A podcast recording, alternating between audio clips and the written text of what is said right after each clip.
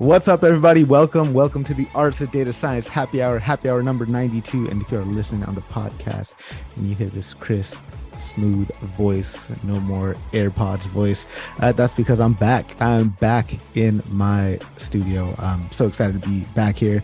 Uh, six months, man. It's been over six months since the um basement got flooded uh, but i'm back i'm back just a few more finishing touches and this room will be complete but uh, I'm excited to be here. Shout out to everybody that's uh, joining us in the room. Vin, what's going on? Jennifer, good to see you again. Jennifer, Mikiko, what's going on? Auntie, Jacob, Russell, uh, Rashad, Christian, how y'all doing, man? Good to have you guys here. Good to see uh, a lot of old faces, man. It's been a uh, been a while since I've seen you, Jennifer. Good to good to have you back.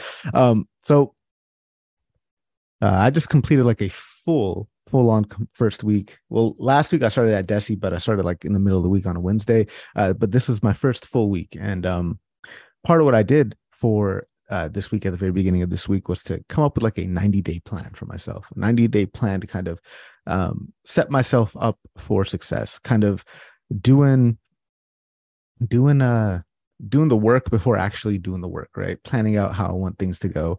Um, and I think that's a, a you know a good topic to kind of kick off this happy hour with uh, how do you onboard successfully for a new job? What are the steps that you should take uh, to onboard successfully? And let's um let's pivot this not towards like the entry level type of roles. Let's talk more about in leadership type of roles. Um that's that's kind of want to want to want to hear um your, thoughts on. Uh, let's go to uh, Rashad, and uh, then after Rashad, we'll hear from Vin, and then maybe Russell, and then Jennifer. Whoever else wants to uh, go, please let me know. Just use the uh, hand raise icon. I'll call on you. Uh, if you're watching on LinkedIn, if you're watching on YouTube, or if you're here in the room and you have a question, do let me know. I will be sure to add your question to the queue. that being said, go for it, Rashad. Yeah, no problem. Firstly, nice to be back. It's been a while since I've been on here, but uh, starting off with an intense question as always. Um, well, I can I can say my last job. Uh, I so I, I joined. It was a startup type environment, and um, there was someone, and so there was like ten of us, and there was someone above us who had an idea of what should be done, and they basically immediately assigned me a thing to do, and uh, I was sort of skeptical that it was the best thing to do, right? So what I did essentially was I said, well, hold on, because firstly, you when you join and someone gives you an immediate task, you're like, oh, I should do it to impress them. But then you also want to make sure that you're not just spinning your wheels and doing random work. Uh, and so I essentially pushed back a little bit. I said, I'm, I'm not sure if this is necessarily the best way to approach it.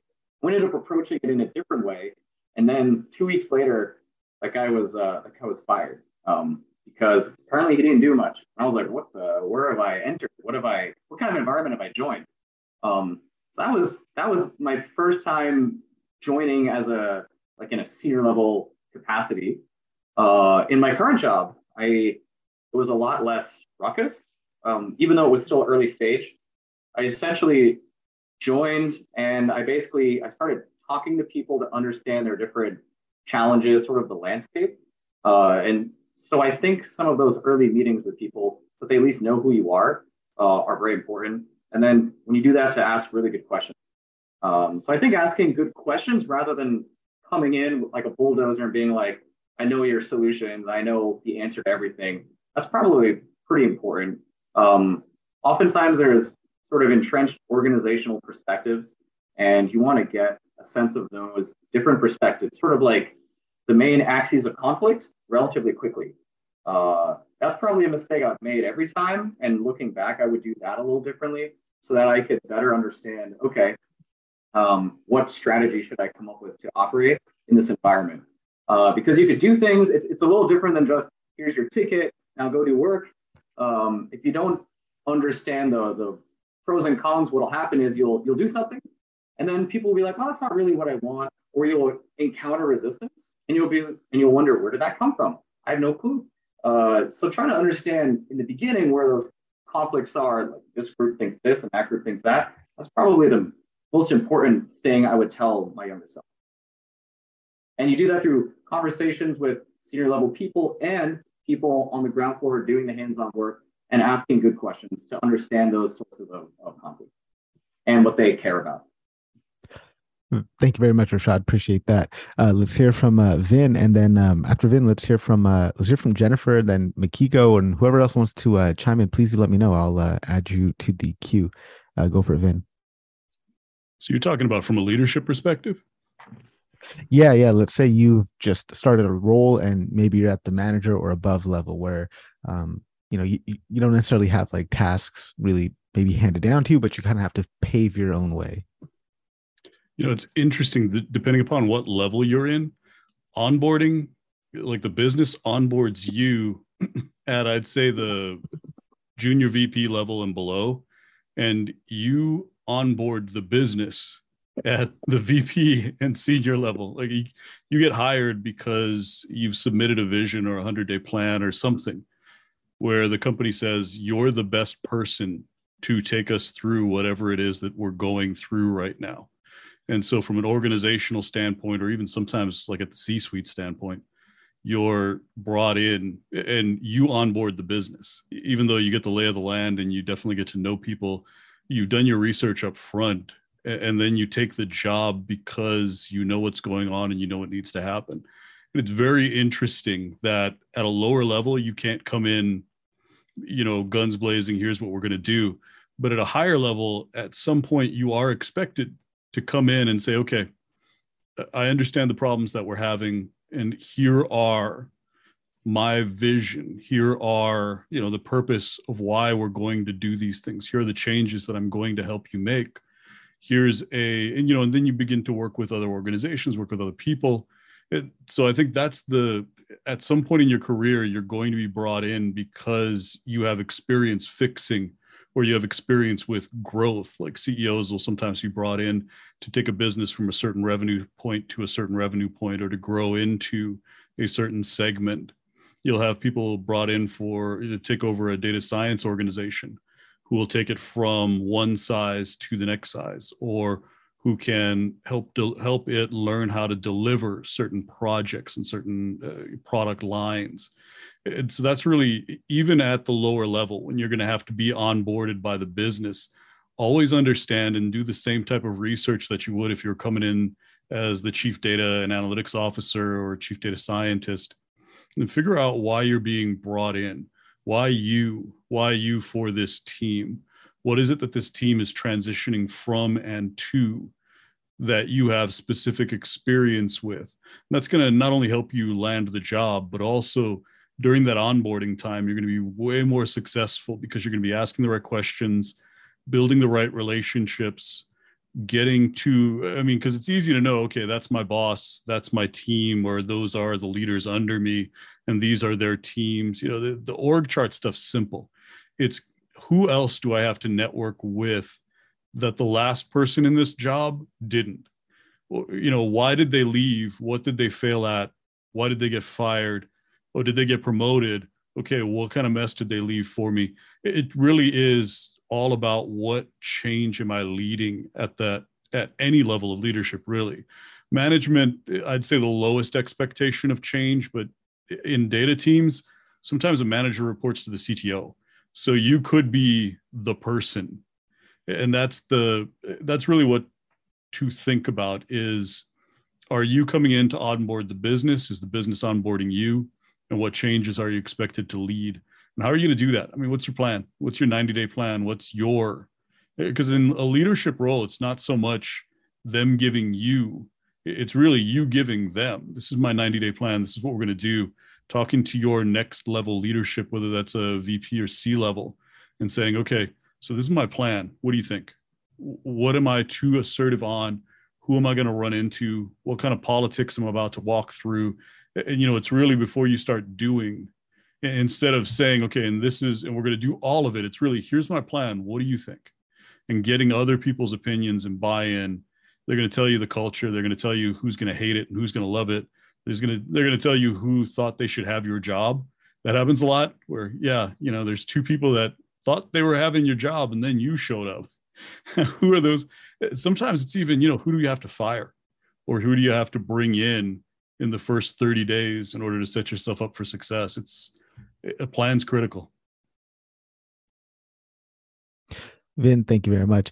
Yeah, I've been um I spent, you know, couple days this week just just doing the the 30 day plan. And i dedicated the first like real two weeks just to learning the business uh, just going like you know for developer relations i got to understand not only uh, the product that we have, but also the, the, people using the the product, our competitors, what the market's like, um, where are we in the market, what what's our messaging, what's our positioning like, and I've just been taking that time just to to learn and uh, absorb, and it's something I didn't do in my last role. Um, last role, I just kind of put me into something, and I was like, do all these things, um, and it was really just that disconnect that um that I don't think helped set me up for for success there, but um, I'd love to hear some more thoughts. Let's go to uh, let's go to Jennifer Mikiko. If you are are around, I'd love to hear from you uh, as well. Uh, go for it, Jennifer. Good to see you again, by the way.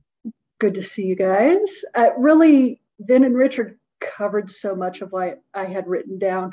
Out of the chute hit the one on ones, meet with everyone, talk to everyone, know where you're going, but in sort of a listening, what do you think about things mode? Because the politics are the hardest thing to navigate and to elegantly elicit from others.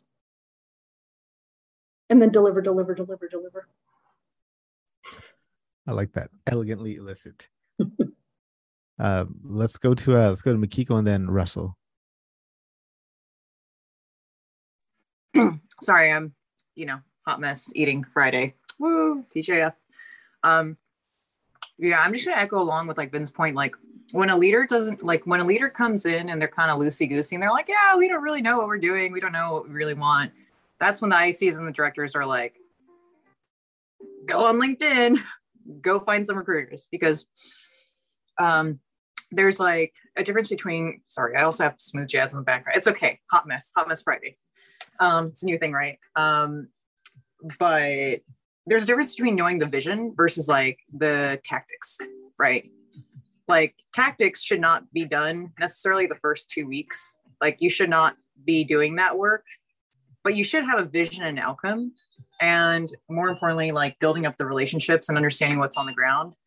Because like a lot of times too, like for example, you'll see like really senior people are being brought in because they're friends with like the ELT, right? So they're being told something else. It, we can pretend cronyism doesn't happen, but it does um, but also too, like if you worked really effectively with someone in the past on a high stakes project, you're going to want to work with those same people and not take a risk on a nobody, right? But they have like a certain directive versus like what they will hear the first couple days, like you know, working with the other directors and all that. So I would say like a leader that doesn't come in with a vision or what they want to get out of it or an understanding, that's like a big big red flag. Um, but there is like that sort of bridge between like I have a vision. At the same time, I am willing to work with people here on figuring out how exactly to execute that successfully versus I have a vision and I'm going to do what I want. And that's like the biggest way to kind of not get buy in very early on.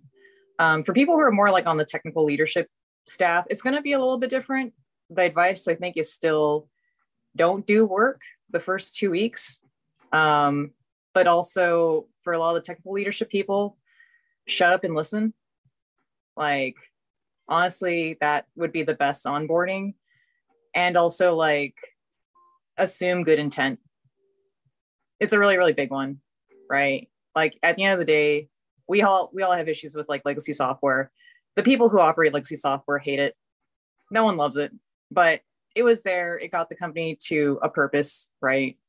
So I think that's like those are really kind of the common things. Is like shut up and listen, have a vision, be willing to work with people, um, and then honestly, they'll kind of just tell you their problems. It's really great. Thank you very much, Mikiko. Let's go to uh, Russell.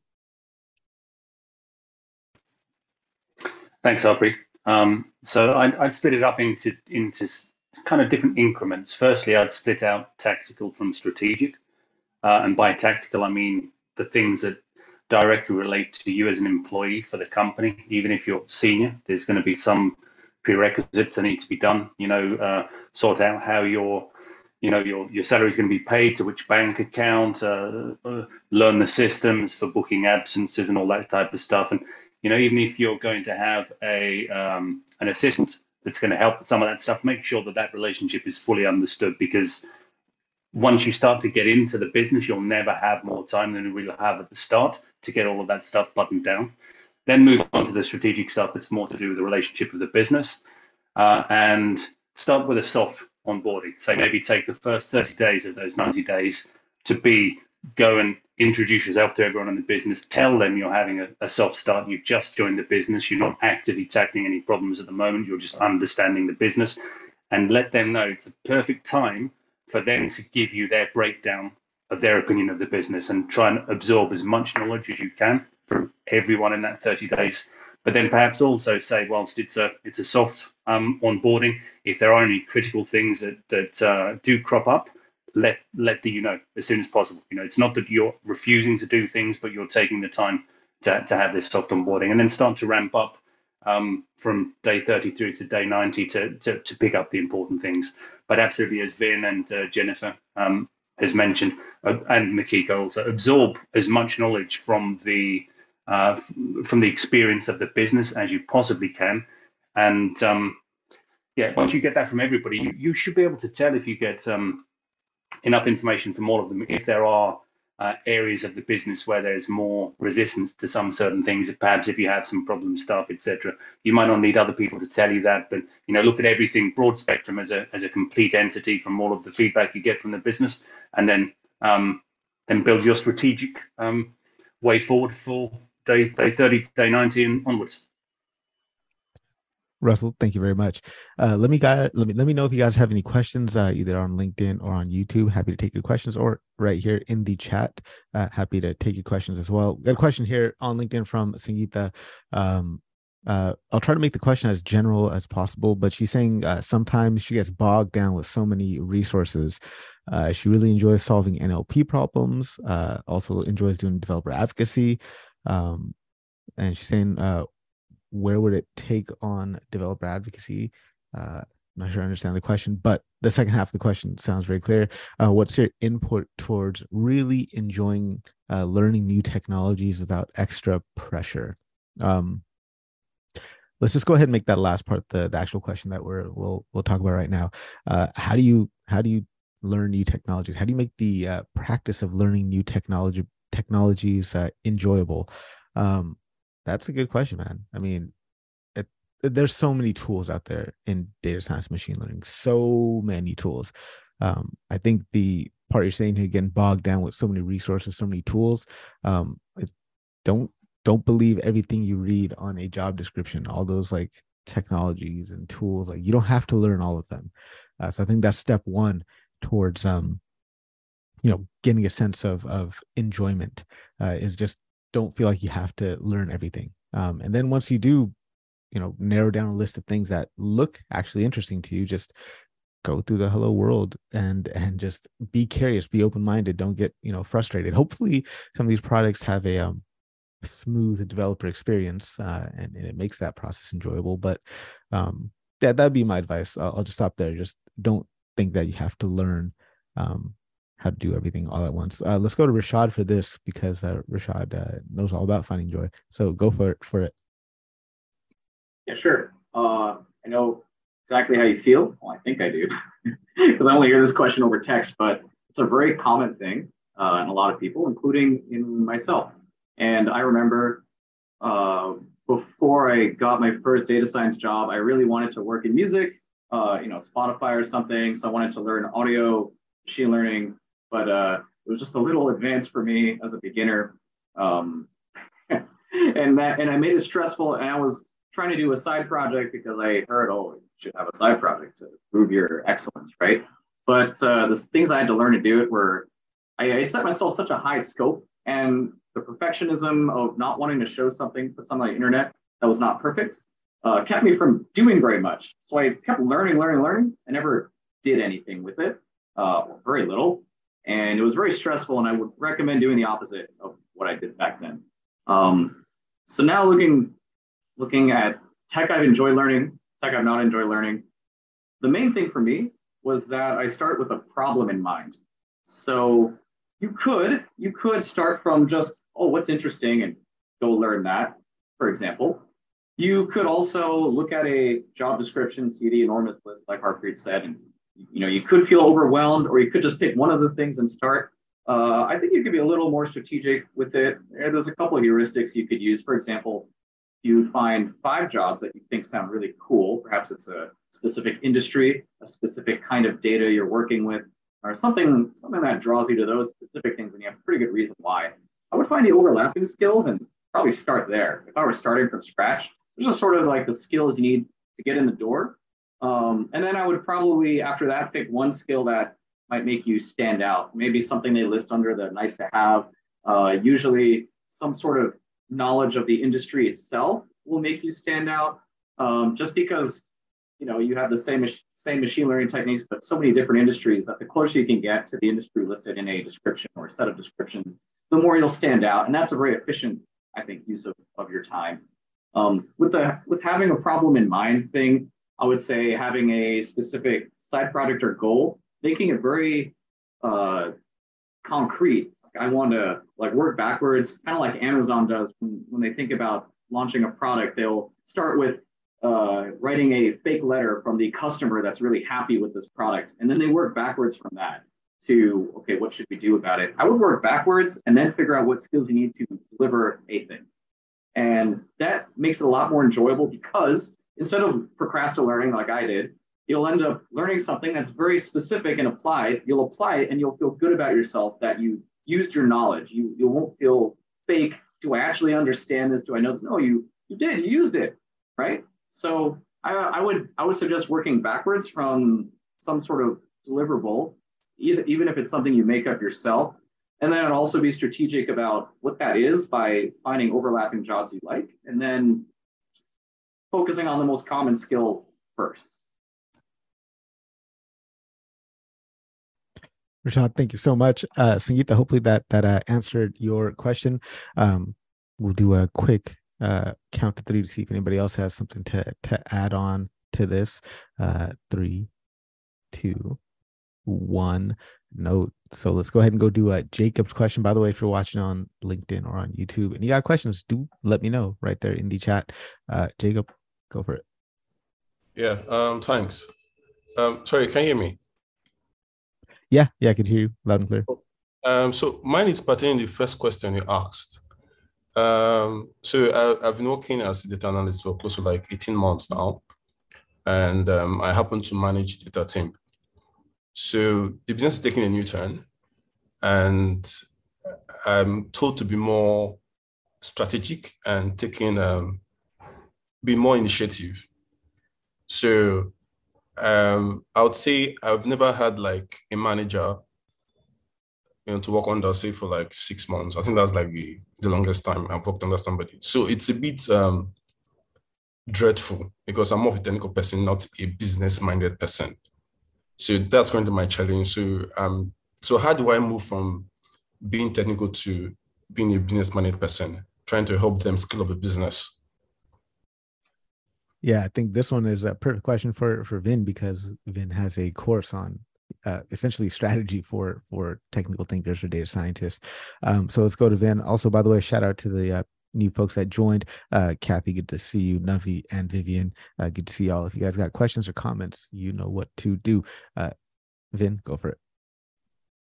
Yeah, I think first, always make sure what they mean by strategic a lot of times the your manager will throw that word out because somebody told your manager we meet we need to be more strategic about how we use data. We need to be more strategic about how we use ai and so they went and literally took the piece of paper and handed it to you.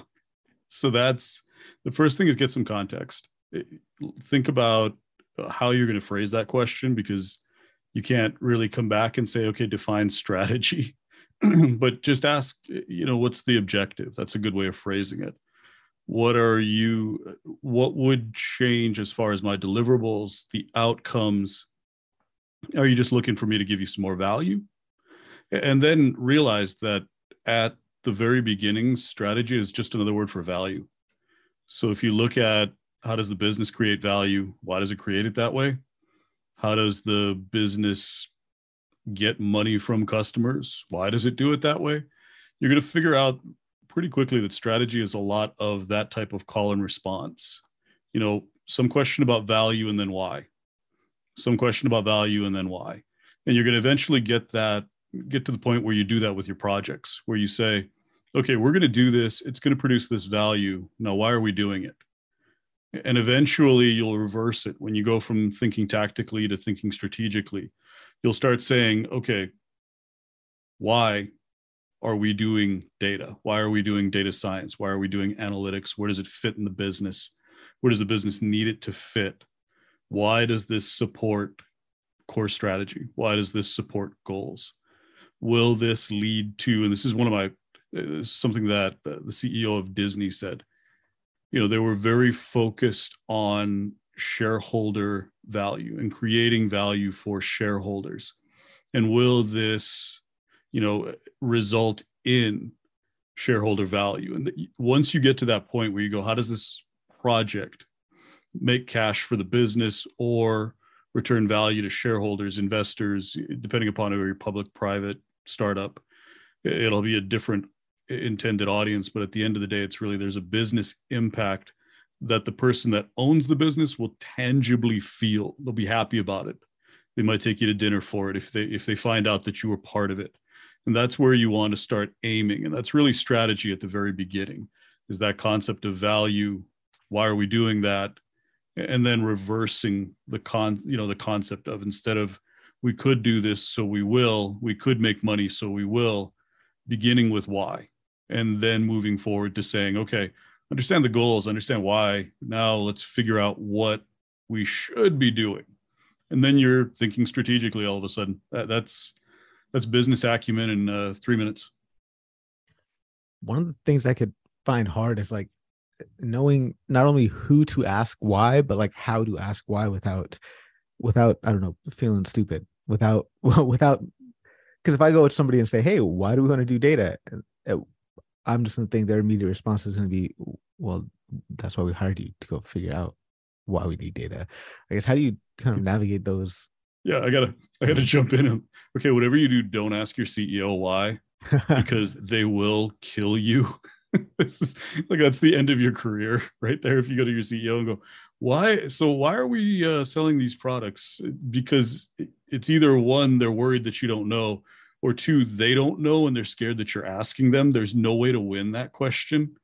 So it's and when I say ask why, it's really you're asking yourself this and you're usually in the best position in the business to understand the answer and to quantify the answer.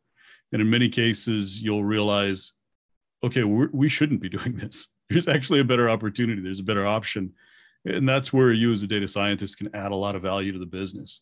It's just really helping the business understand itself and give them some tools to do things better. But yeah, when I said why, I, yeah, I didn't mean outside with the outside voice. I'm sorry. I, I should have said that. Thank you very much, Vin. Uh, let's uh, let's hear from Rashad and then Mikiko. Uh, some good comments from Mikiko. Mikiko says it's almost like asking, "Why did you think that was a good outfit to wear?" Uh, never good answer to that. I like that, Mikiko. Uh, let's go to Rashad, and then let's hear from Mikiko after that. And uh, by the way, if anybody else wants to uh, jump in on this and and provide some insight, please uh, do feel free to uh, to do that. And Jacob, um, you know, let me know if you need any further clarification at all too. Uh, Rashad, go for it. Yeah, Vin's answer was, was great. I'll just say, if you're confused where to start with that, I mean, revenue and cost is a good place to start.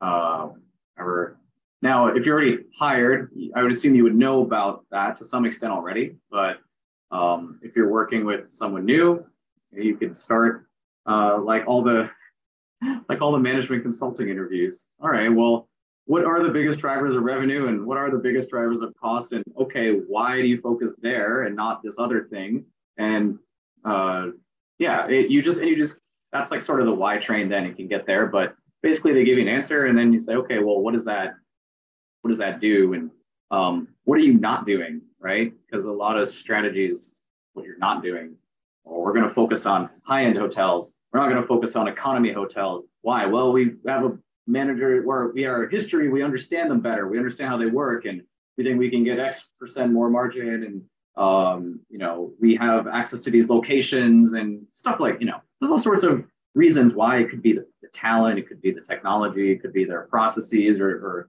legacy or who they acquired. And there's all sorts of reasons why they do one thing or the other. But if you just keep asking, then you'll start to, when you get each answer, maybe one thing you could do is to brainstorm, okay, well, given that, I wonder how data science could help with that. Okay, if that's driving revenue, then maybe we could do projects related to this, this, this, and this. And you start to come up with ideas. And I guess that's one heuristic to think strategic, uh, to think strategic, thinking bigger picture. There's work backwards from the biggest things that people care about rather than forwards from where you are now. I'd say that just being like, okay, here's a random idea, that's like the opposite of being strategic. It's really working backwards from, from goals and understanding constraints. And the constraints of most businesses are revenues and costs. So it's a good default. Rashad, thank you so much. Uh, Navi, let's hear from you. Um, sorry. So I think when that, that question actually comes up a lot in the work I do, and usually that's another form of saying, hey, the reports that you are doing, I don't know what to do with them. At least that's like in my world, that's kind of the lingo for, hey, what do I do with all these reports that are coming to me? So sometimes it's a question that, you know, somebody a little bit higher up is thinking, and it's valid that I'm getting all these reports. I just don't know what does that mean for me. So sometimes it's kind of a nice place for you to step back and say, hey, let me just kind of get an inventory list of what's going on and what is, you know, the value of that. Um, and it's a it's it's a valid valid question. If they're saying let's be strategic, that means hey, if I'm sending out 20 reports and they're only using three of them, maybe I don't need 20 reports, you know. Um, so it's one of the exercises that I'm currently doing. I'm um, where I'm working with like a bunch of clients across spread across different countries. And there's just a ton and ton of reporting.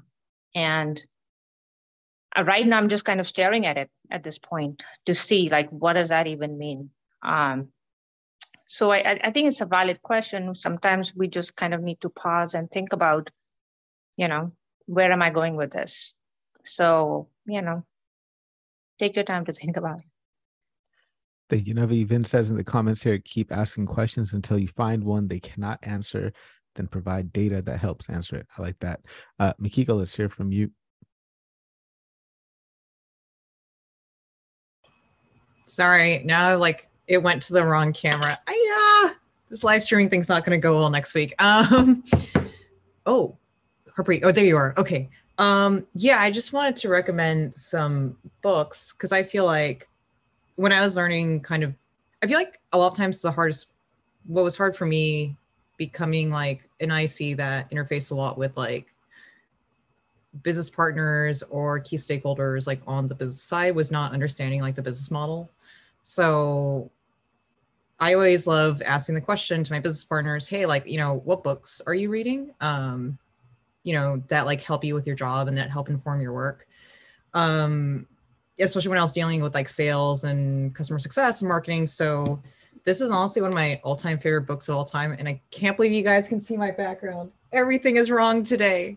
I had a Zoom background, but um, this one's my favorite book, Lean Analytics. Um, it's like within the Lean Startup series, but it literally talks about all the key metrics like within the different major business models, which I really like. Uh, it's very like surface level, so you know it's not going to go deep into like finance financial metrics, but I really love it, and you can see it's been really well loved and used and highlighted.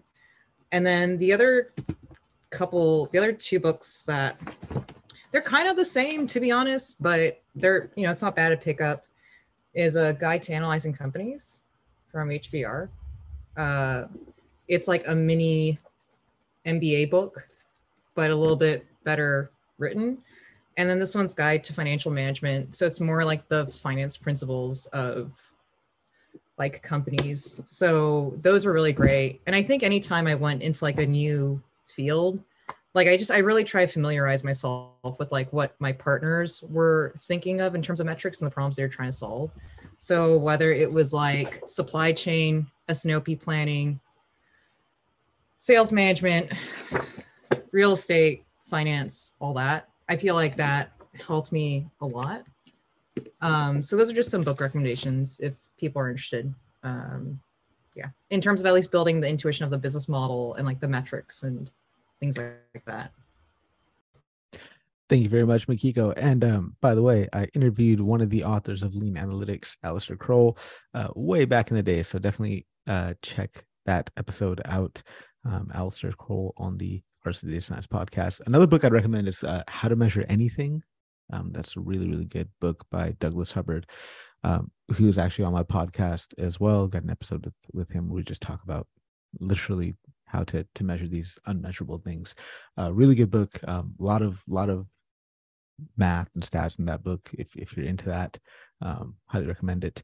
Um, so don't see any other questions. You know Mikiko you flashed a lot of books up there. Like they just books after books after books. And i'm wondering like you know speaking about reading books like how how do you handle all that information? Like that's like that's one thing i've been really trying to deal with uh or trying to find a system to put in place over the last couple of months is uh, just changing my relationship to information because there's a ton of information out there.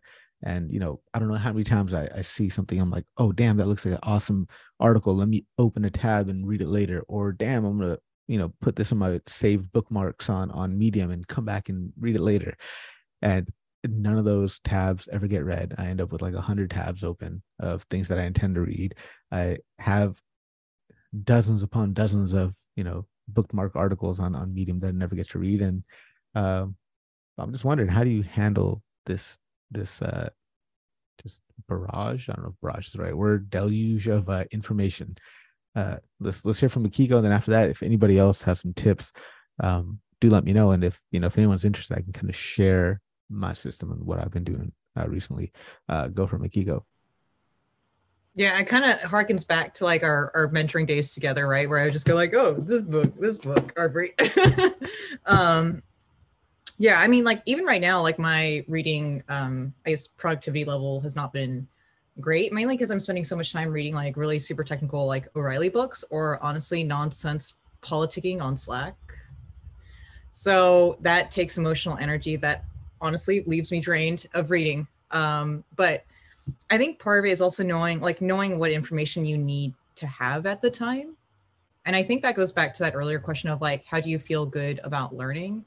Like, I used to get all very sort of obsessive about creating a learning plan for myself. And that honestly stressed me out because it was almost like when you frame up all the things you don't know in a way that's very consumable, um, it gets very easy to see how little you kind of know I guess, and can kind of consume.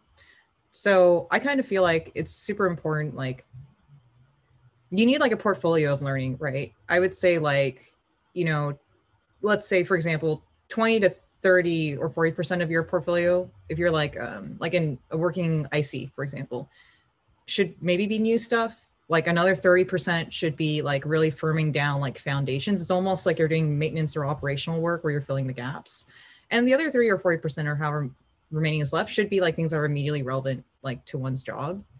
And that's how i kind of view it.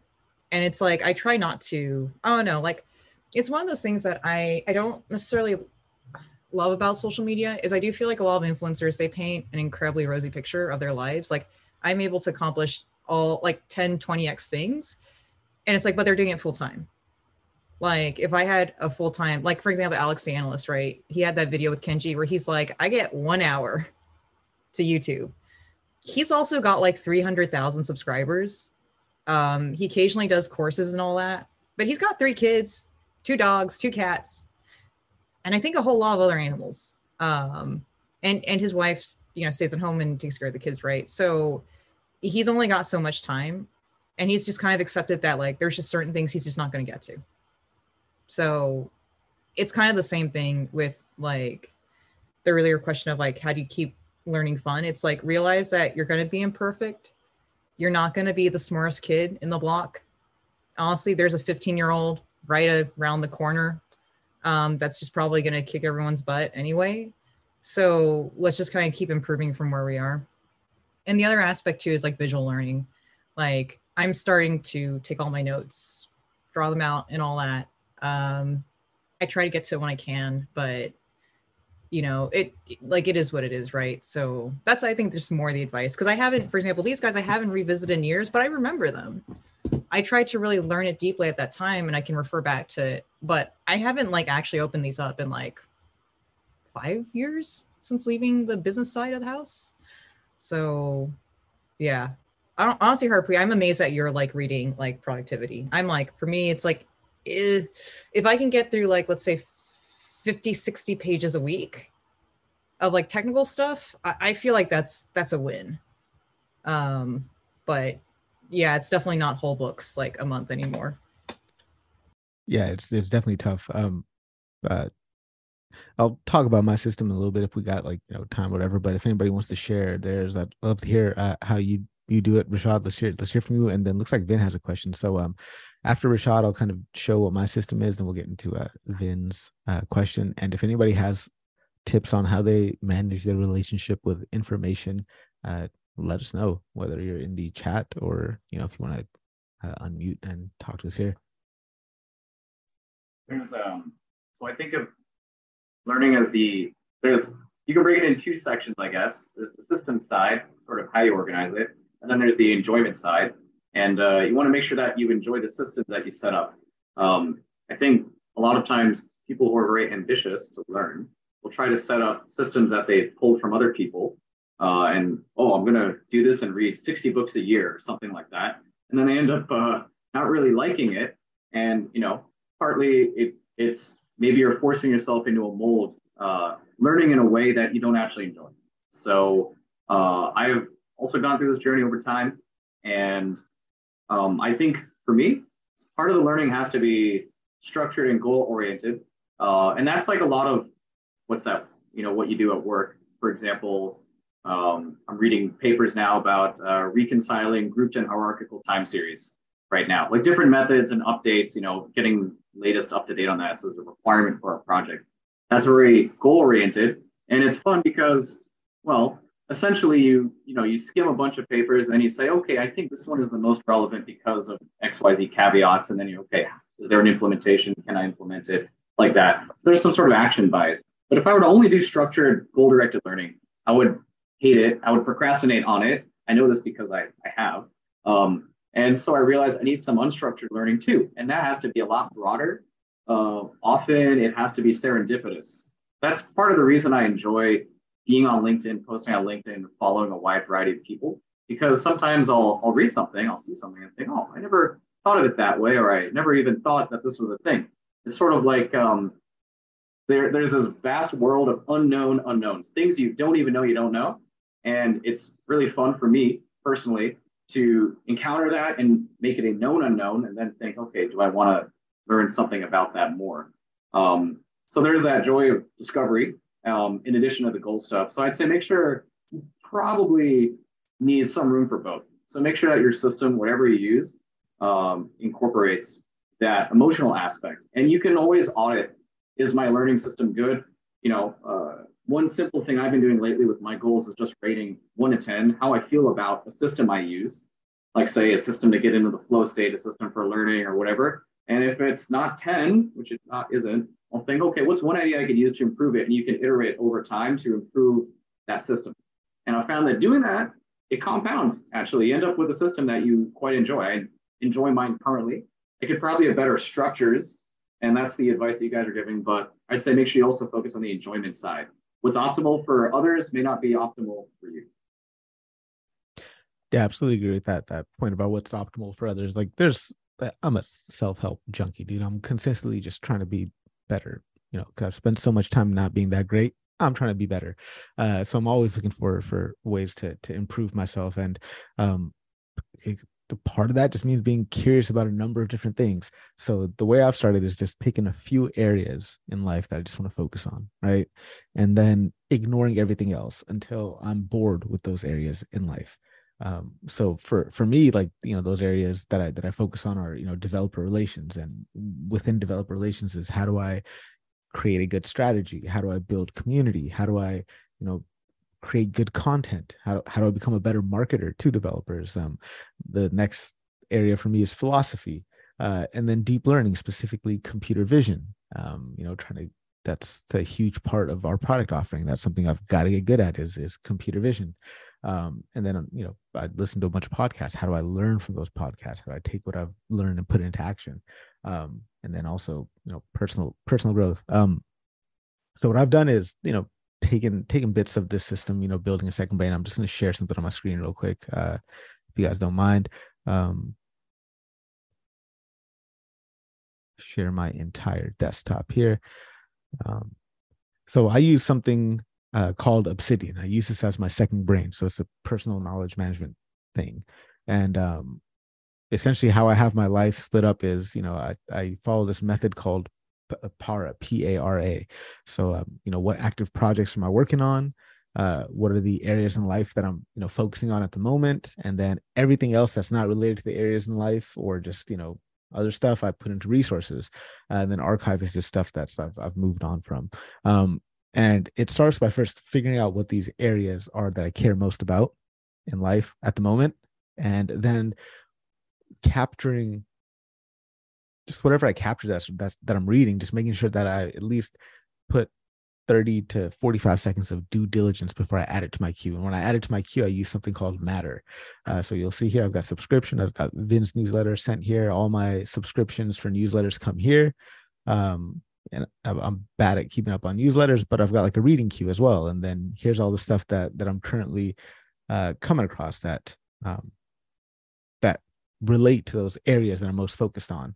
Um, and then what I'll do is I'll, I'll just like highlight stuff from that. And when I highlight stuff, it goes automatically, it syncs into my second brain into, um, you know, uh, this, this inbox and I'll have, uh, you know, highlights, uh, I'm obviously a poker player. Uh, that's one area in life that is, uh, never going to change, but, um, capturing notes, then distilling it down. So for example, here is an example of me, uh, coming up with my 90 day plan. Like here, I took a bunch of notes and uh, distilled down the notes with some takeaways, uh, and then built my own kind of 90 day plan from that. So um, just coming up with a system that that works that uh, has been quite helpful. But I will stop there. Let's go ahead and get into uh to to Vin's question. It's kind of simple, but I think it's maybe a complicated answers.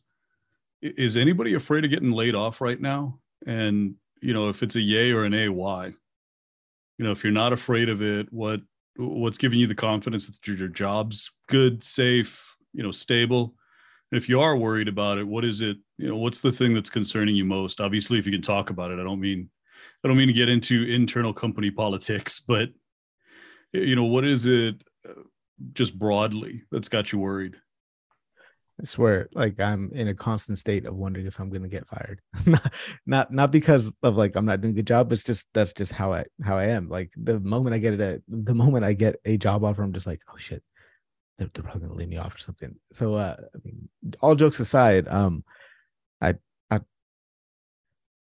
currently don't. I'm not really afraid of, of getting laid off in this in this current role, just because I feel like I've developed a unique skill set. Right, not only am I technically proficient um, I've also got selling skills to a certain extent, like you know, non-technical hard skills. Like I pretty decent at marketing. I'm uh, kind of learning that a lot, and I'm kind of decent at writing. So you know, I can both build and sell. And I feel like the combination of those two skills are, um, kind of hard to replace. Um, but I'm wondering as well, like, uh, anybody wants to uh, chime in, let me know. Um, Let's go to Mikiko. Uh, shout out to Joe Reis. Joe Reis is in the building. Good to see you, Joe Reis. Also, Alexis has joined us. Good to see you as well. Uh, so my big concern is just how ridiculous sometimes the engineering interviews are. That's that's legitimately the kind of the only like thing. But even then, it's like as long as I steer clear of the FAANGs, I'm actually pretty good.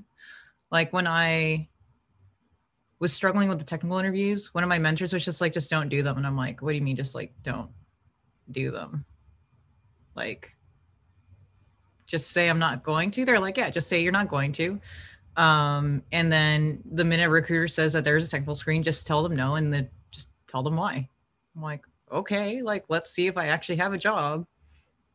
Ended up getting three job offers for, you know, like senior-ish ML ops roles. Um, had another two or three like FAANG interviews where I was like, ah, I don't know if I really care to do it. Um, all that jazz. I think like once you get beyond, like it's it, like it really is. I think once you get to senior, it becomes so much easier than when you're entry level. And then even then, it then becomes more of a like, do you want to sell your soul for potentially um, doing like micro work, or do you want kind of broader scope, but maybe a little bit less money? Or do you want to go into like management or what have you? because um, it was interesting because Shopify had a huge layoff the the week that Matt Sharp was hired, and I was like, "Are you okay, dude?" He's like, "Yeah, doing great. Data engineer, right? They if they like lay us off, then you know that's like real bad news for the company." So I think if you're on business partner teams, I feel like it's a little bit more concerning, or if you're just doing like work that could be easily automated by a Python script. But for everything else, especially if you deal with systems, I kind of feel like as long as people keep their skills up to date, it's okay. But some of the like engineering interviews are just really ridiculous what they ask for. That's like my only stress is I'm like, okay, what if just luck of the draw, it's all companies that only want to do tech screens. How do I serve? I don't know. Do I deal or whatever? Uh, Rashad, let's hear from you. Rashad's reading Snow Leopard. Uh, that is on my wish list by uh, the category pirates, uh, one of which is uh, what's his name? Nicholas Cole. Cole. Uh, yeah, yeah, I love his stuff. Uh, but go for it. Uh, yeah, yeah. Uh, so afraid of afraid of layouts. Well, I'm not particularly afraid in in uh, our situation. So I'm part of the Blackstone family, and uh, we're doing very well. They, they keep buying shit, to put it lightly, and uh, they the way they think about things they call it high conviction, but it basically means that they've thought that in the long run that the outlook for the things they buy is very high. Um, it's very very good from evaluations and cash flow, depending on the type of investment. So uh, whatever their conviction is, uh, it seems to be working well for them.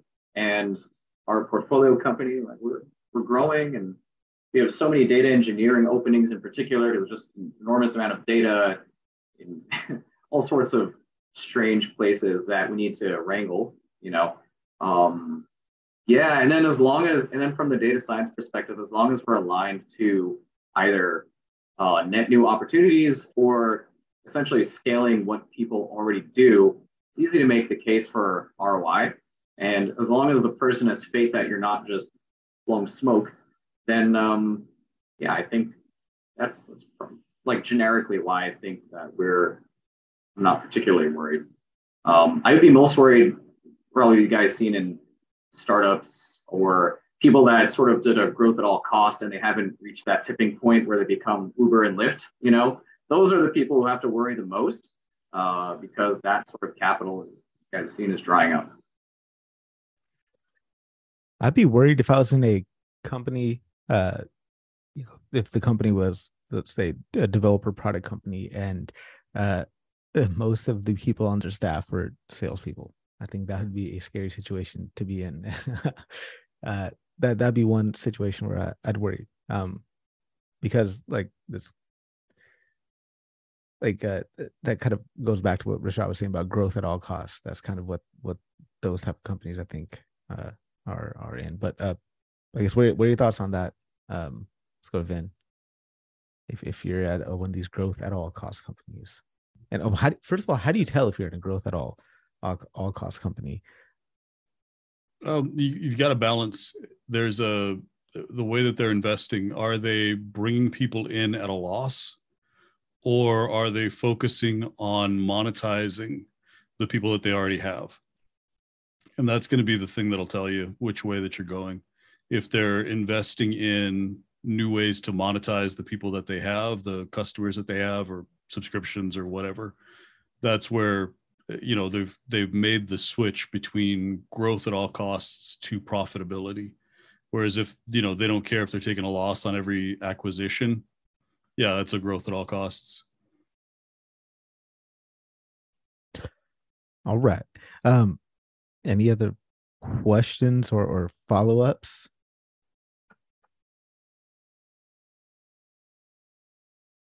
All right. So I don't know, man. Like, I, I saw this article. Well, I read the headline of it. I didn't read the entire article, but but it was uh, I think it was something along the lines that uh, uh, uh Sundar Pichai and Mark Zuckerberg uh, think that employees in tech spend too much time chilling and not enough time working. Have you guys seen this headline of this article? Anyone? No. Uh, I'd love to hear hear just thoughts or opinions to kind of riff off that. Are people in tech spending too much time chilling, not enough time working? Um, Kiko, go for it. I mean, whose fault is it? If that's the case, right? Like, I mean, I mean, realistically, like if you're this is something I kind of struggle with because it's like on the one hand, we have a lot of people talking about leadership out in the world, but we don't have a lot of people like practicing it, like good leadership and management. And I'm constant, constantly reminded by this, like whenever I hear stories of like, you know, everyone's heard stories, right? Like of their friends or family at companies. And I feel like there's a couple reasons why, like, for example, engineers might not be working. One is because they don't want to deal with like the business side sometimes the business side really needs to kind of really clarify like what their priorities are. I think the other a second thing though, and this is on the engineer's fault, is a lot of times like engineers or data science or whatnot, sometimes we're just really comfortable with just building stuff. And we're like, you know what, we just want to go build stuff. We don't want to we don't want to pollute the purity of development by like adding dollars and money into the mix. And I kind of hear this from like some creative people. They're like, well, we don't want to pollute our art. It's like, well, at the same time, you like watching Mad Men, which is about advertising. So, you know, so things like that. Um, but also too, like I think at the end of the day, like, and Vin had an article about this too that I really loved. I think it was uh, Monday.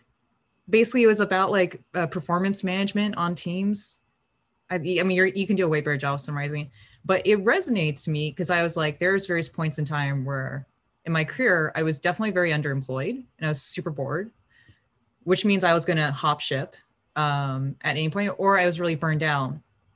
And you look at the rest of the team, it's like not everyone is either everyone everyone is also burned out, or you're just seeing like distinctly some people's workloads are a lot worse than others, and they're kind of not being given um, the mentorship to improve. So I'm kind of like, I don't know, Zuckerberg and Pinchar and all that. It's leadership comes from, you know, top down. And like, you know, empowerment comes from like bottom up, right? So you need to kind of lead and empower your teams to like go on and take on those new opportunities because I mean, for some people they like to just check in, check out like a huge salary. And that's fine. They exist. It's cool, right? Um, but there's probably a lot more people who wish they were genuinely um, you know, engaged engaged in their work for whom like to put any effort into something is putting their heart and soul. And for those people i think they are not always being well served by kind of the lackadaisical emphasis on like management on like true management and like leadership. But anyway i'm gonna get off my soapbox. I really love that blog post Vin it was great Then can you uh, talk about that blog post real quick? Yeah, a little bit of it was just talking about how you can how you can help people at different stages in their career because not everybody's a high performer. Not everybody is always not everybody who is a high performer will always be a high performer. And so part of the process and of leadership is figuring out where people are and just helping them improve in some cases you're managing a low performer and it's not about where they are right now. It's about what can i do to get them to a better place? How much can i improve this person in one year?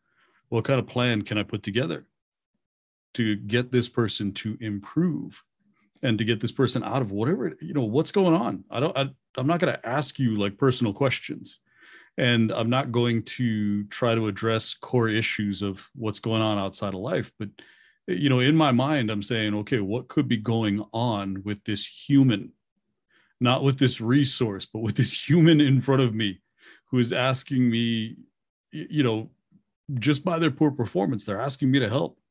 That's that's what it really is. If they're not performing as well as they used to, or as well as I know they could be, that's somebody saying, "Help me out." And so it's about building a plan and will they follow it? You know, because if they're not following the plan to improve, that's when you have to say, okay, look, I've done the work of a leader. You haven't done the work of an employee. It's time, you know, it's time for some tough choices here. And so that's what the way I take, you know, look at low performers is this is a huge opportunity for me to improve the entire productivity of the team with just one person. This person going from low performer to just mid is such a huge difference that I should be spending my time here. But only if, you know, we put a plan together, they agree with it, they agree to it, and then they give up on it. Okay, that's, you know, if you're not working with it, yes, I'm going to work with you as long as you will. But just understanding everybody's at a different place, high performers need ways to improve too. I better give you an improvement plan. I better give you a career path quick or you're gone. I better find some interesting stuff for you to be doing or you're gone. And so that's another area where you have to, as a leader, put a lot of work into and create a performance. It's the same same approach. I mean, leading a low performer and a high performer is exactly the same approach. I better put a plan in place, and you're agreeing to it for a completely different reason. It's because that's basically my retention strategy to make sure you don't go someplace. Is I've got to put a plan in place, and the only way I keep you following me is if I can make you better. If I can figure out a way, if I can find resources, if I can put you in front of interesting projects, if I can get you more challenged, if I can give you access to stuff, you, whatever it is that's going to put you into the direction you want to go and make you better. And so, know, if I don't do that to the low performer, they're going to be on the team forever and they're never going to get any better. If I don't do it with a high performer, they're not going to be there much longer. They're never going to get better. So yeah it's kind of two sides. And you know to your original question about work i i cannot tell i spend a lot of time with ceos i can't tell you how much they hate you guys. I cannot even explain to you right now the level of i don't like that's going on at the C level i just i cannot explain it to you they hate y'all and it's just you know, half of it's perception. Half of the time, when I actually take somebody down and say, why don't you sit down and talk with these people? It, you know, half of it's perception. But the other half is there is a management mentality and there is a newer version of what it means to work. And the management mentality doesn't, can't figure it out it's happened so fast that the way every leader at the C level has been trained to run an organization is busted.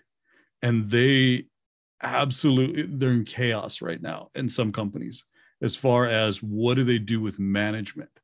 There are companies that are talking about getting rid of an entire middle layer of management because they don't need them. You know, and that's got the C suite saying, okay, who's next? Because they have boards who are basically saying, look, adapt or die. And a lot of the adapt is being driven by employees who they can't replace. They can't replace any of you at all. There's no way. There's not enough people.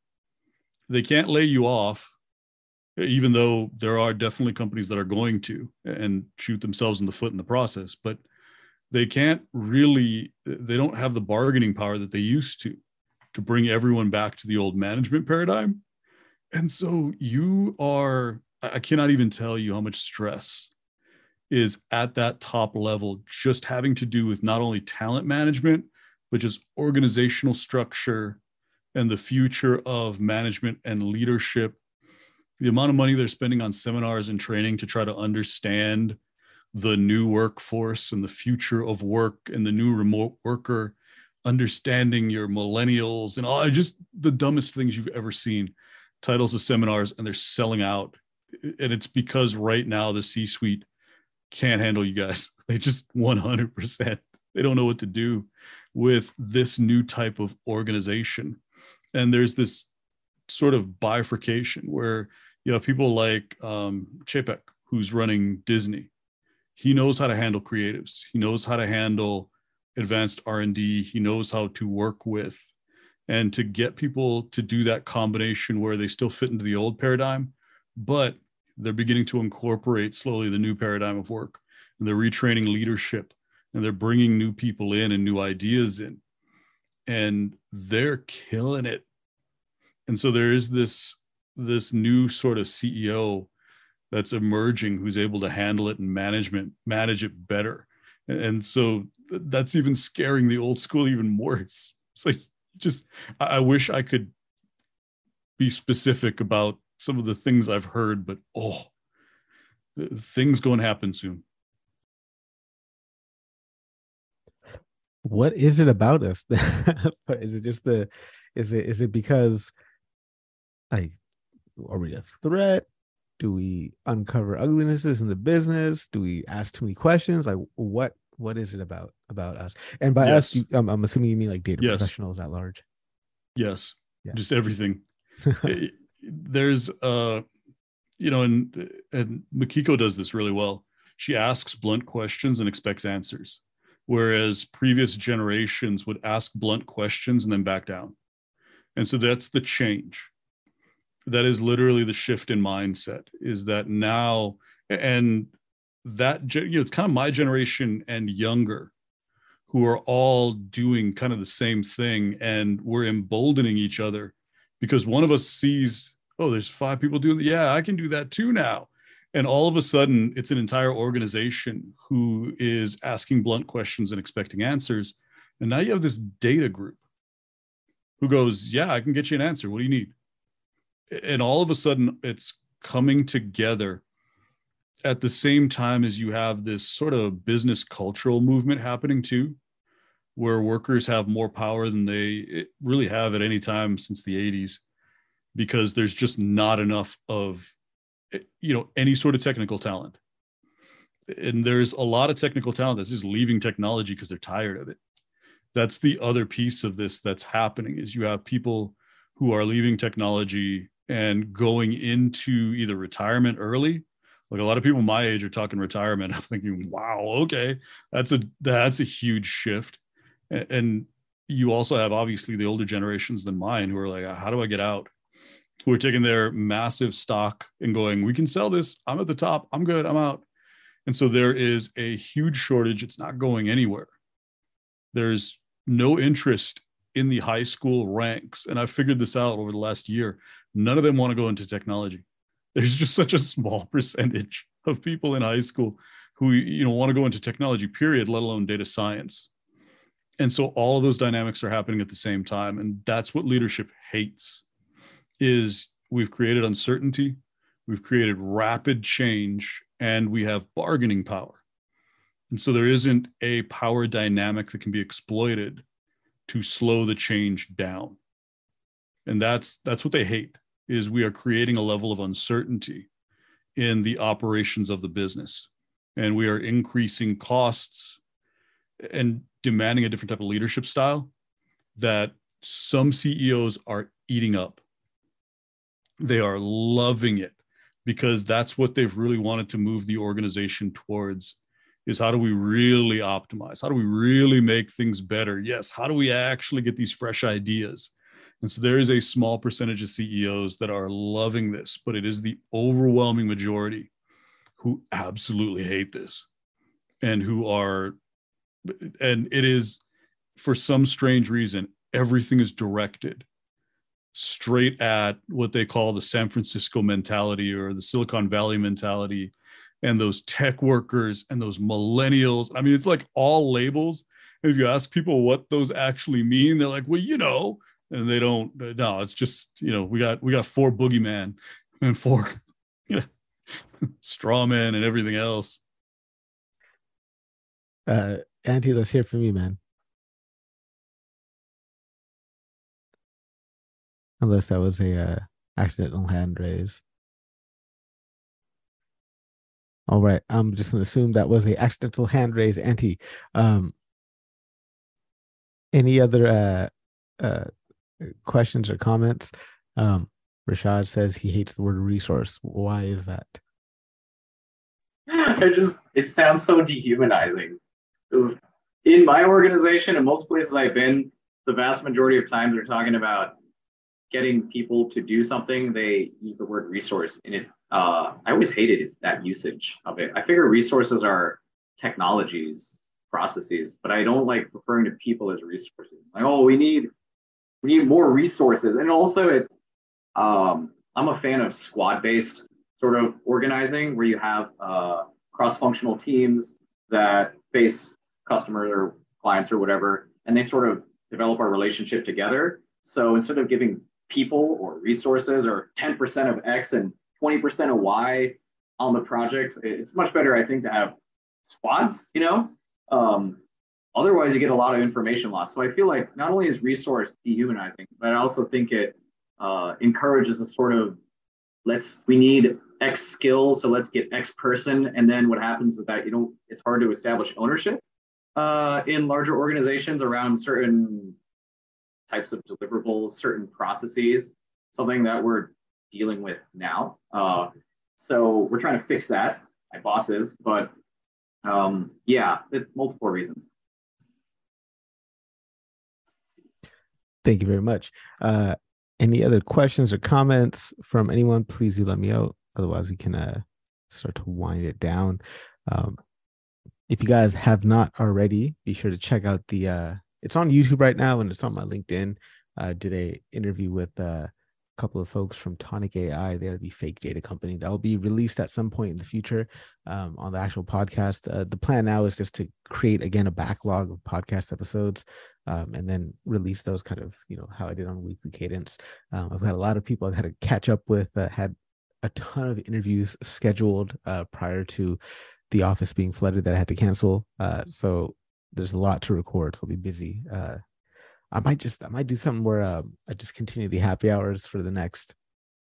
I guess I'll just continue happy hours until the the end of the year, build up a stack of episodes, and then this you know kind of release them all starting in uh in, in January, um, just to give myself a, a buffer again.